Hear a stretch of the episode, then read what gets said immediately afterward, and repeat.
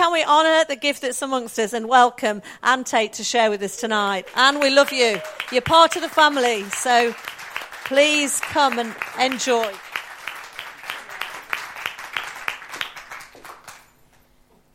Well, I don't know that I could follow Dave and take a room full of adults and make them eight year olds.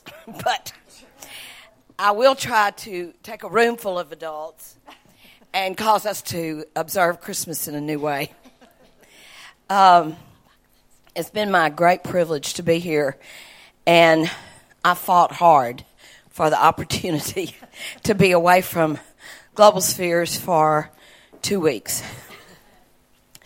Because after all of that flying, sometimes you need to process with people you love and and see what's next and how you're going to move in it and listen intently to what the Lord is saying. And um, I love these people here. I love this fellowship. You are often in my prayers, and I see you in my spirit when I'm not here. And when Jen and I have conversations, she'll say, these, are growing and this is happening and this is what's going on. And it's like our meat and our bread to see all that the Lord is doing and how He's growing in you, in Burton, and in the British Isles.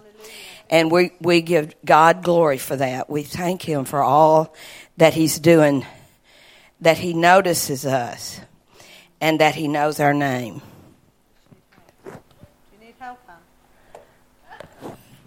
I think I've tricked it out.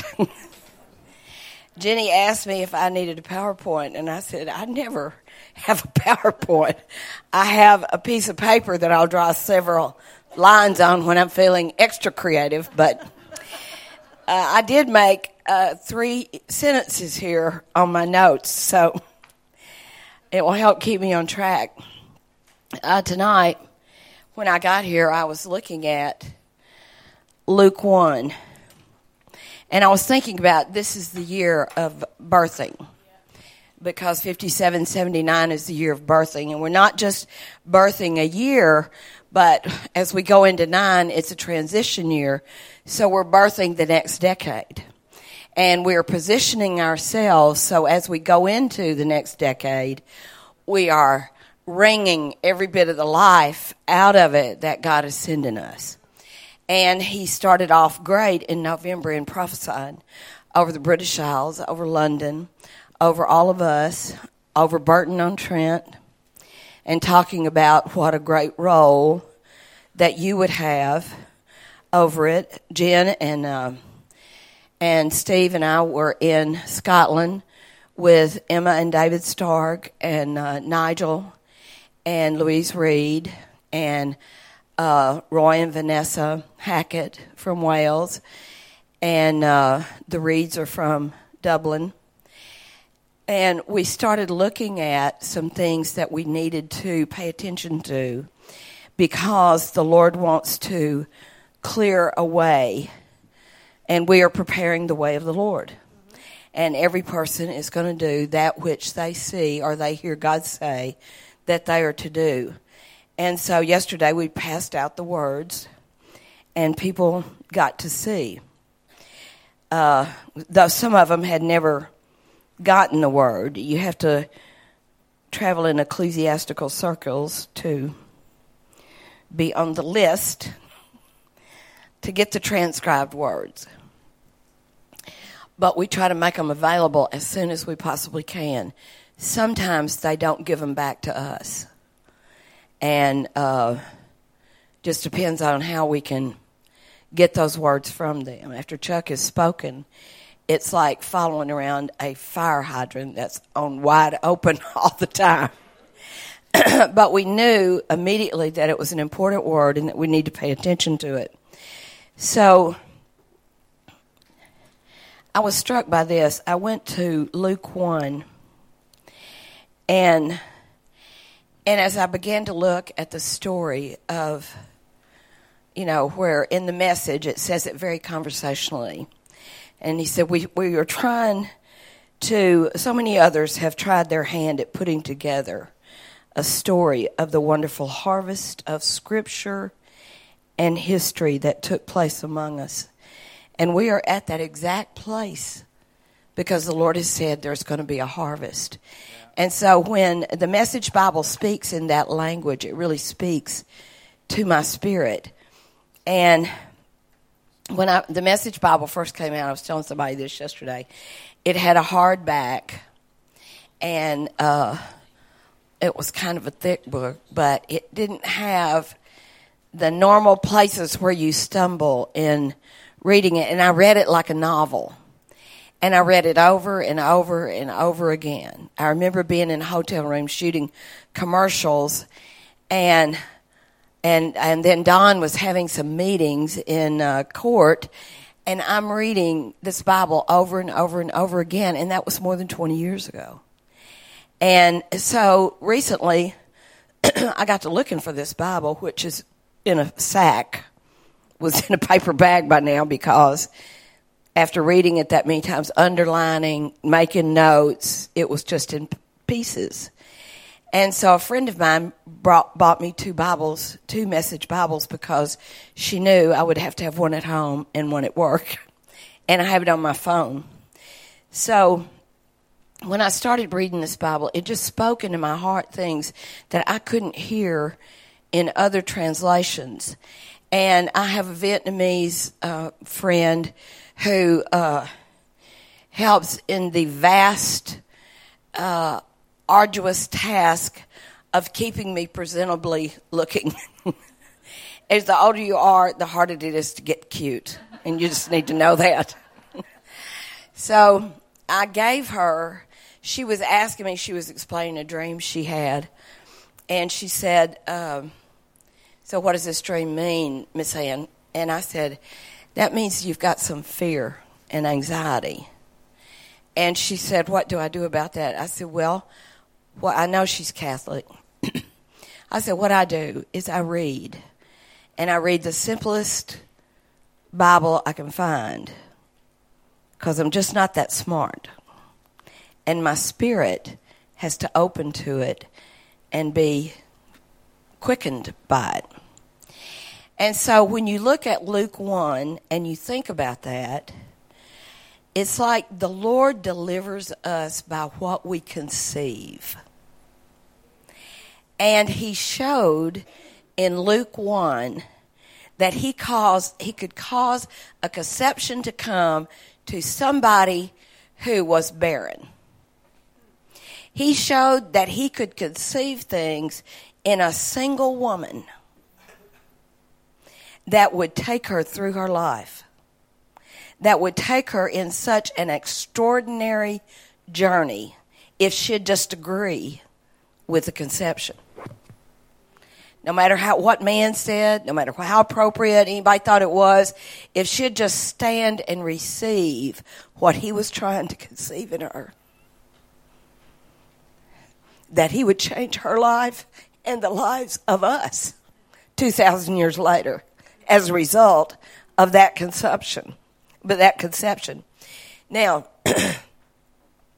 I think about these things a lot because in the year of conceiving, we are totally dependent upon the Lord for Him to quicken us by His seed, by His word.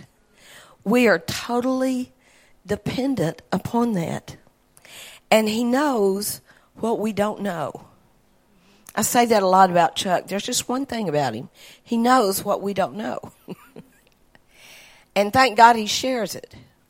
And I feel the same way about the Lord. Thank God he comes to me in the night season or in the morning and dispels whatever mystery that I didn't even know I was fighting with. He begins to speak in my spirit, and suddenly I'm pregnant with something, some desire that he has, and he's able to give such an impartation that you'll carry that as long as it's necessary for a live birth to occur and things to be shifted and changed. And no matter the hardship that you're walking in, there's somehow such a potency on what he gives us that we stand in awe of what he's doing. Because first of all, I think you, you could have picked Jenny over here. or Maria. They're a lot smarter than I am. Or you could pick, pick Det. She's very loyal to do what you say that she's to. I'm dicey. I don't really know if you can trust me, Lord. I want you to, and I want to deliver what you want to deliver through me. But somehow I think all of us have this view of ourselves.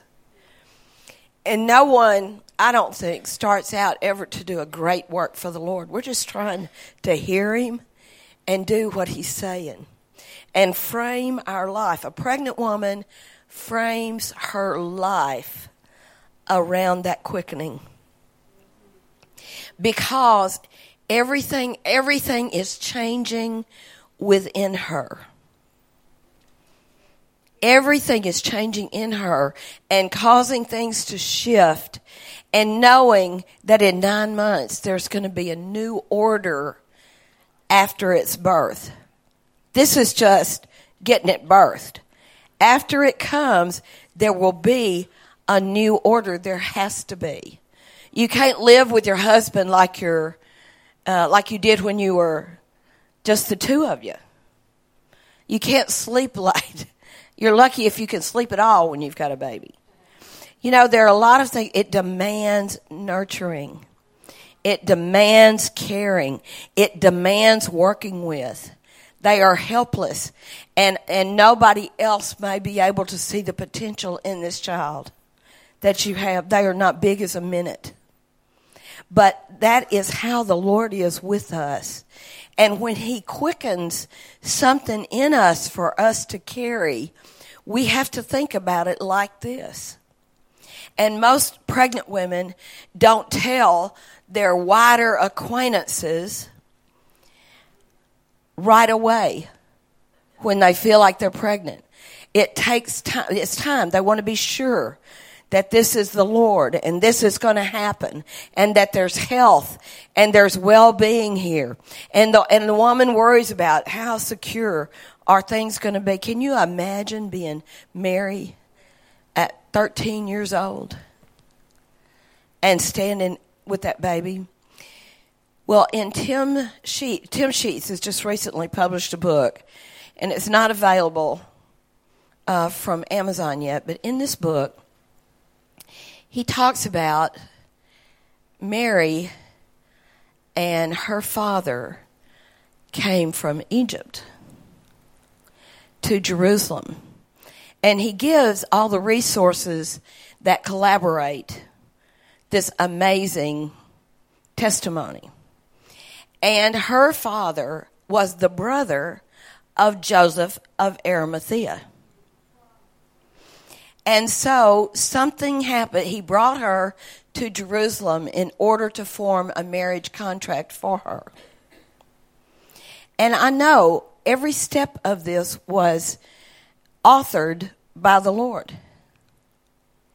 And it made so much sense when they fled to Egypt because there were people there who knew them to help take care of them and this small child they had.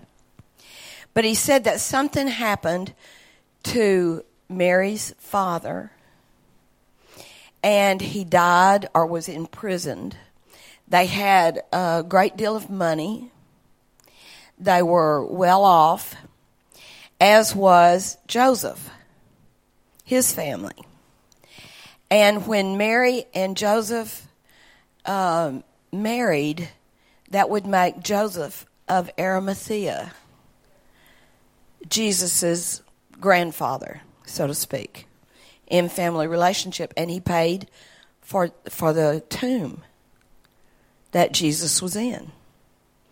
It's very interesting, and Gamaliel, who is a Jewish historian, these things have been collaborated both by historians and and uh, in antiquity, and they verified these things. And when uh, when uh, Mary uh, was 50 years old, she was interviewed by Gamaliel again. He interviewed her several times through her life about how extraordinary that was. Now, we all know that Jesus, that the Lord God Almighty chose Mary for this commission. But bear in mind that He chooses you for what He plants in you, too. He's just as careful as He does that. And He puts in you the destiny that you have to activate, the gifting that you have to carry that and to uh, execute what He's planted in you. So, this Christmas season, you will be with other people that may not be believers, that may not know anything about the Lord or understand your passion for Him or why you would be engaged in the lifestyle that you live. And so I hope that in this season you'll be more aware of the glory that you are carrying than of their um, ridicule or their unwillingness to see. You cannot expect a heathen to be anything but a heathen. And every person has to figure this out for themselves. They have to have an, an exchange, a divine exchange with the Lord so that He can conceive in them. And I want you to pray for the people that you're going to be around. And pray that the Lord move and conceive not only in you, but in them. And then try not to dig up the seed after you've prayed for it. And try to love as heartily and as completely as you possibly can the people that you're going to be around this season. You may be the only testimony they observe this season as you're going through this. But when Mary uh, and Elizabeth and Zachariah conceived, they were it was an order that man could never have discerned. And it said that many had wanted, had tried to tell this story. Just like many of us tried to tell the story of how he came into us. I mean, I think about it. When people ask me on a plane or someplace, and I have to trust the Lord that He'll come and say what they need to hear, what will quicken them and to loose a word that is so potent that their life begins to change from that moment. I don't know why I'm feeling this so deeply tonight, but it's critical that we have a harvest. And we can't figure out how to harvest or who to harvest or what to harvest in ourselves. We just have to be available when we can, when uh, when there is a word of encouragement or enrichment that the Lord would, would release to you to release to someone else.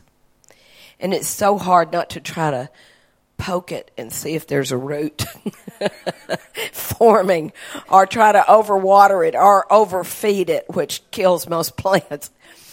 But to leave it alone and let it grow and let the Lord be the Lord of the harvest. And let us just be messengers and let go on what the Lord is doing. Is there anyone here tonight that doesn't know the Lord? This most often happens to me when that is the case, that there's someone in the room. And you don't have to you don't have to say anything, you don't have to do anything. But just consider what would make a grown woman cry. to see the Lord move inside of you.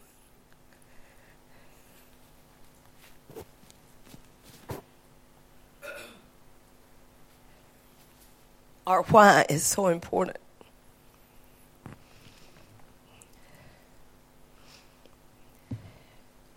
Or how you can agree in it. Jenny and I watched a movie this afternoon. We watched God's Not Dead, too.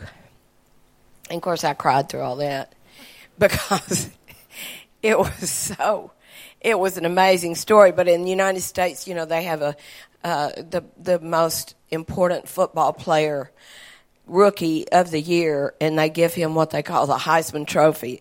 And I cry in that too because usually it's a truck driver's son. Someone who had very little to recommend them on any kind of uh, wealth scale or highly placed individuals, but it's somebody who believed that they could do what they were being asked to do, and they put themselves to the test over and over and over again until they achieved what they believed they could do. And that's what we're like. I hope that's how we're like. Is we keep moving because we've caught a glimpse of what the Lord wants to do. We've caught the glimpse that's been quickened in us to move forward in the way the Lord wants to move. We've caught a glimpse of His glory in us or in someone else. And I never want to be hardened to that glimpse. But if there is anyone here who has never formed a relationship with the Lord, let me just say this. All that's necessary for you to do is to tell the Lord when you are by yourself that you want Him to be the Lord of your life. And then He'll do the rest. And He'll keep you moving until you have come to the place where you can begin to move in it in a fuller way. It is a glorious life to live. I've heard thousands of testimonies in my lifetime about the strange and sordid places we were in before we met the Lord and what happened to us afterward. And it seemingly was just amazing events. And you'll have your story too. The important thing is to get started on writing your book and being sure that your name is in the, the book of life. So, Lord, we just thank you for every life, every family represented here, every person that wears the name of Jesus, that testifies to the glory of the Lord, who praises your name, who goes to the trouble to be in your presence, to bring your presence into place, to work with others. Uh, when we are not that good at working with others, at coming together and working together to do what we feel like you want done. Lord, I thank you for this people and I thank you for what you're doing in our midst. And I thank you that you are honoring this house of refuge with all that you're doing in this season in the name of Jesus.